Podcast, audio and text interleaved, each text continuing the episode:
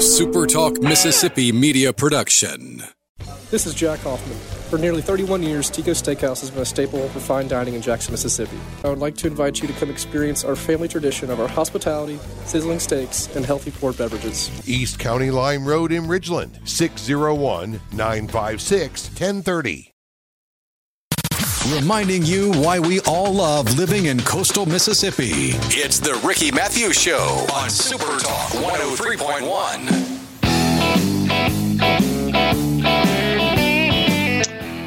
Welcome back to the Ricky Mathews Show. Man, I'd have to tell you, I enjoy visiting with Louis Skrmetta. What the Skrmetta family means to coastal Mississippi generationally is so important.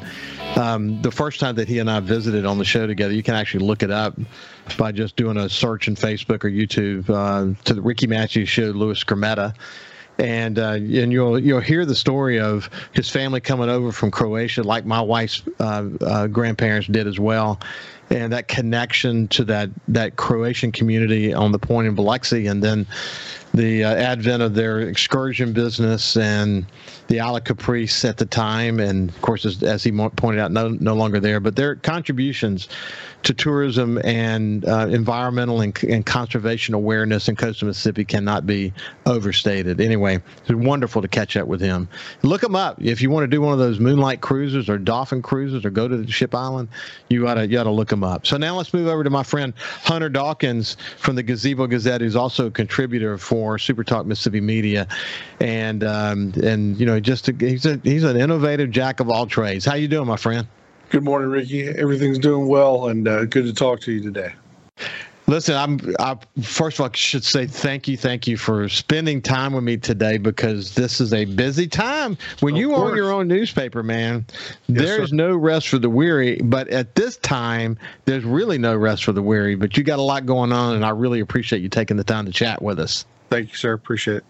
Hey, listen, there's a lot to talk about, but I want to start with your column um, you wrote a column about the SEC, and uh, I'll let you kind of sh- kind of frame it up, but um, we'll we'll chat about it once you kind of frame frame the column. Sure. Well, you know the the whole idea of as you know last week SEC had a meeting with the presidents, the athletic directors, and the coaches, where they determined about how it's going to look with the addition of Texas and Oklahoma next year, and you know, not only the SEC, but really where college football is going. It's as if they're turning these conferences into mega conferences, which is turning that into monopoly. And um, that level, uh, not only in college football, but, you know, even to your point, like yesterday, I noticed when you made a comment on Facebook about the PGA Tour and other inst- institutions with professional sports, where has sports become just a competition versus tr- financial transactions? Why is it everything's turning into financial transactions, especially college football, which is supposed to be the amateur sport of all time? Yeah, and then you and then you think about the whole NIL name, image, and likeness uh, sure. effort, which I think they had to do. Listen, what, what I saw when I was president of, of Alabama Media Group, and mm-hmm. certainly saw this when I was part of NOLA Media Group as well, but when I was with Alabama Media Group, we covered Auburn and Alabama, and sure. within the the guise of SEC. I mean, Alabama is the boss hog in, in that oh, group. We, everyone knows that. We published uh, two or three different books when I was when I was there uh, and uh, man, big time. So we had regular communication with the SEC because we had uh, you know a, a, significant team of reporters that were engaged around Alabama and Auburn and SEC. Uh, significant uh, uh, investments and resources. But what we saw was the SEC had become this multi-billion dollar business. Think sure. about that for a second, and not sharing any money with the players, I might add. But sure. what we saw that, and then we saw a change in the way they started dealing with media. You know, you know, making it difficult to get have access, making it difficult to get mm-hmm. certain clearances. Not making the, in the old days we'd have tremendous availability, trying to control that as well, launching their own sort of media capabilities and whatever, doing their own kind of contracts with other media. And the more a business they became, which again, multi billion dollar innovative business they are, um, it made it really, really difficult, more difficult for, for media to have the kind of access that they needed to have. And in some cases, they didn't really want us to have the access because they wanted to hoard that access for themselves, or in some cases, they didn't want us to cover it because they, they wanted to control the message. But I think that's what happens when you become a multi billion dollar business. But let me let me share a story with you, Ricky, uh, that I have from Nick Saban back when I was coaching football. Uh, number of years ago, uh, I went to the coaching clinics that we, at our high schools that I coached at, you know, asked us to go to, and uh, in Alabama, LSU, because a lot of colleges host these coaching clinics for high school guys. And I was in a uh, an Alabama clinic one one year, and Nick Saban, you know, who obviously is the greatest football coach in college football history. I mean, granted, eras you know decide you know historical pushes, but from the the statistical standpoint, Nick Saban is the greatest coach in, in college football history. But you know, when I went to uh, to hear him talk, he kept talking to us as high school coaches about how you know football has become a game where the talent far outweighs the actual competition. And what I mean, he said, what I mean by that is, you guys send us players that they aren't coached yet. They aren't coached how to play football. They're not coached how to do techniques. You just coach them off your individual talent. Well, the same thing is relation to financial transaction. These kids are brought up, you know, behind their parents or uh, teachers or you know coaches that oh yeah you've got all this talent and that means you ought to be able to ask for this type of money this that and the other. How can you handle it? Do you know how to handle that right? Just because you have talent doesn't necessarily mean you know how to handle the situation and from what coach saban was tell you know pretty much telling us the ability to get kids to be able to play in a team sport is obviously one of the most important things, and that's why you know Saban and Belichick have these conversations. You see all the time. They're talking in pro days. Well, can this kid play? Well, he's not really ready yet. Things as such because that's they of course have good faith in each other. They've they've coached together before in the past, but those examples are certainly ideal with with what you know trying to to make it a team sport. We, you know, it's it's not all about money, and that's that's what uh, college football should be. It should be about tradition, about legacy, about you know, football, about teams. It's it, and it's turning into financial transaction. It is. It's incredible. I mean, you got to, you know, we're, we're talking about football, but you have a gymnast at LSU now making a million dollars a year. I mean, exactly.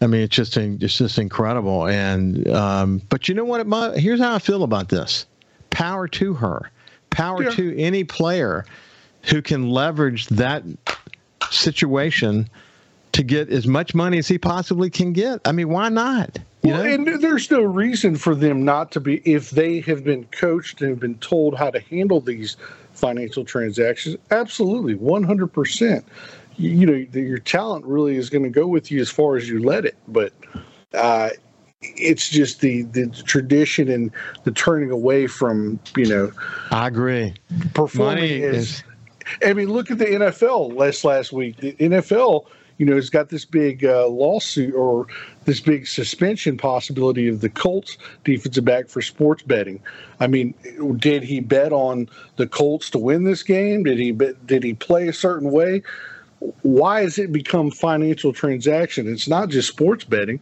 I mean, it's yeah. it's the whole industry. It is, man. It's a it's uh we're in a we're in a unique spot. You mentioned the PGA, and I'm I'm I'm completely upset about it, as I know you are too, as well. And that's I'm uh, sick about it. I'm sick about it because. And, and some of your good friends, Michael Sunderman, will tell you golf is a game of history and it's a game of Bobby Jones, it's a game of Grand Slam. That's what I grew up on. and yet now it's turning into simply a who's got more money, who's going to buy.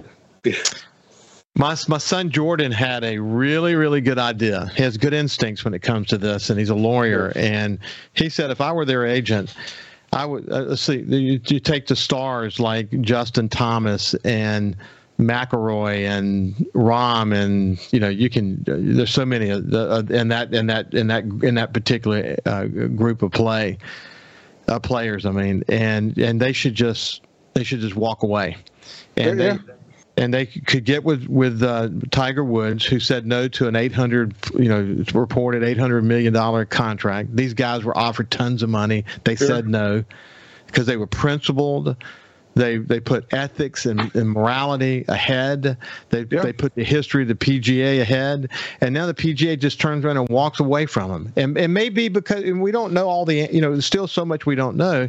I'm I'm a former you know CEO, so I understand antitrust. I taught business law at one point to understand that that that LIV Golf probably had a significant um, uh, uh, case, antitrust case against the PGA, and it may be that they were simply, you know, saying let's before we ha- have to disclose all this stuff through discovery and have a real mess, let's do what probably is inevitable and go ahead and get it done. But the way they did it, and the way they walked away from their players that said no, it, I would be so upset. I'll tell you more about what I think, what my son Jordan thought we should do at the other side. We're having a visit with my friend Hunter Dawkins from the Gazebo Gazette, and we'll be back after this.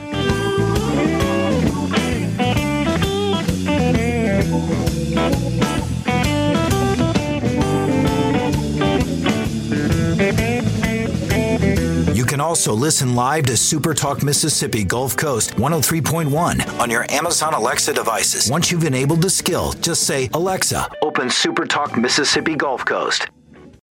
This is the Ricky Mathews Show on Super Talk Gulf Coast 103.1. Welcome back to Coast View, our Ricky Mathews show. I don't know why I said Coast View. I said it twice in this. I, I haven't done it much at all this several weeks, but you know, twice today. Anyway, Hunter Dawkins from the Gazebo Gazette is joining us, and we went to break, I mentioned my son Jordan had this idea that Jordan Spieth and Justin Thomas and Rahm and McIlroy and this group of elite players should just break away and said, "We're not going to play in the PGA for the foreseeable future. We're going to do a TV deal, and we're going to do prime time, mic'd up." fun uh, uh, competitions between us teams and listen, man, they'd be heroes to the sports community, and they'd make a ton of money. They don't need the money anyway. No. Okay, so be principled and stand by what you believe. And you know, there's some people say, "Oh, this was inevitable, and we got to do this." But see, man, you know, when you got, I can't think. I, I mean, the reality is, you had this hit squad that took an American journalist and killed him and then cut them up in pieces, and everybody knows it. And you know what, buddy? This is hard to get your head around. You know, I don't know if you remember Ricky, but a couple months ago, well, yeah, a couple months ago, I wrote the editorial about Greg Norman and his control of this. Although, in a way, it's almost backfiring on Norman because Norman didn't apparently. He wasn't know, involved in the, in this whole they're deal. trying to cut him out from what yeah. I'm thinking and that's what I'm trying to what I tried to say is that you know these players that are following Norman just because they you know are appreciative of his making money and all this this is going to eventually hurt them in the long run. And now uh, you have a, a, Saudi Arabian who is the chairman of the board. Yep, that's that's unfortunate. Whether whether he was eventually, you know, I know Jay Monahan put it out there 9/11, but and I, I, from a certain standpoint, you have to say, well, even if he wasn't involved with that, there, you know, the the 9/11 attackers were certainly Saudi Arabian, so there had to be some family line connection with that. You, you, saw you saw the social media post where someone said they were they were trying to figure out how they were going to split the holes up, and so they said yep. the former PGA is going to have holes one through eight, and then they'll also have holes 12 through 18 and they'll give uh, the live golf guys holes nine through eleven. God. So I mean, there's so much. I mean, listen, I, I've read I've read a lot about this, and there are very few unhappy people. I, I mean, excuse me, there are very few happy people with the way this yep. went down. I'm a big PGA believer. I believe in morality, and in this case, they put money over morality, and that's just the way I feel. If you look at my yep. post, there may be one or two people that have, that think this is a good idea, but the majority yep. are just sick at their stomachs. Yep sick yep. at their stomachs. And this um, is, you know, this is a victory from Norman's platform, but Norman's not going to be able to even receive the, the merit, and that's you know that's fallen in, in the uh, in line with the people that you know your your enemy of your enemy is your enemy. So I mean. It's right, uh, right, Un- but, unbelievable. Hey, listen, uh, how things going uh, in your sphere of influence, your news at, at world these days? going well, you know. But, but of course, as you know, Ricky, right now in the sporting world at least. And down here, everything's kind of going budgetary, putting roads together. You know, uh, as I reported earlier, the, the Harrison County supervisors approved the uh, uh, the APRs or the LPRs, the license, uh, the, the readers, which apparently is a new thing. When it's not new from the having a license reader, but for having mobile, you know, on your telephones for law enforcement and such. But uh, back to the sporting world, USM. That's that's the Ooh, big deal. Yeah. USM baseball is. Uh, it is. And we're this is running on Tuesday. We're recording okay. this on last Thursday, so uh, we can't report how that all played out. But that's the fact right. that they got that's into right. super regional. I had Dr. Joe Paul on my show last Friday morning uh, what a what an incredible what an incredible accomplishment for them Dr. to get Joe's go the man. He's he's everybody's behind him. I'm so I'm so proud of I'm so proud of him. Hey, listen, um, I got to see your father recently, Dr. Craig Dawkins, urologist, someone I've had the opportunity to to travel with and fish with in Costa Rica and we just I, I, fell in love with your dad. You know, we have a lot of interesting a lot of interesting common. We both read a lot and he just he's a super dude. But when we were visiting recently, he could not say enough about you. He he was so proud of you. And listen, the first time that you and I visited, we told the story of your accident and the way you had to fight your way back in a future show, I want to come back. I want to circle back to that because the show has got more viewers now. Our connection is is tighter than it was back then. But the but your work to to bring yourself back from this incredibly violent and tragic accident is a inspiration to people, buddy, and, and they need to Thank know you. more about that story. And uh, we need to tell that story again for for listeners who didn't hear that story before and um, because that makes you it makes you a better person. It makes you a better publisher. And it makes you able to do things like evaluate mississippi's approach to healthcare for example in a different way. I mean you just but we don't have time to get into it today but i really appreciate you and i look forward to telling that story again. Thank you my friend and hopefully everything goes well. Well i look forward to talking to you soon. You bet man. This has been hunter dawkins from the gazebo gazette. Have a great day and we'll see you tomorrow. Thank you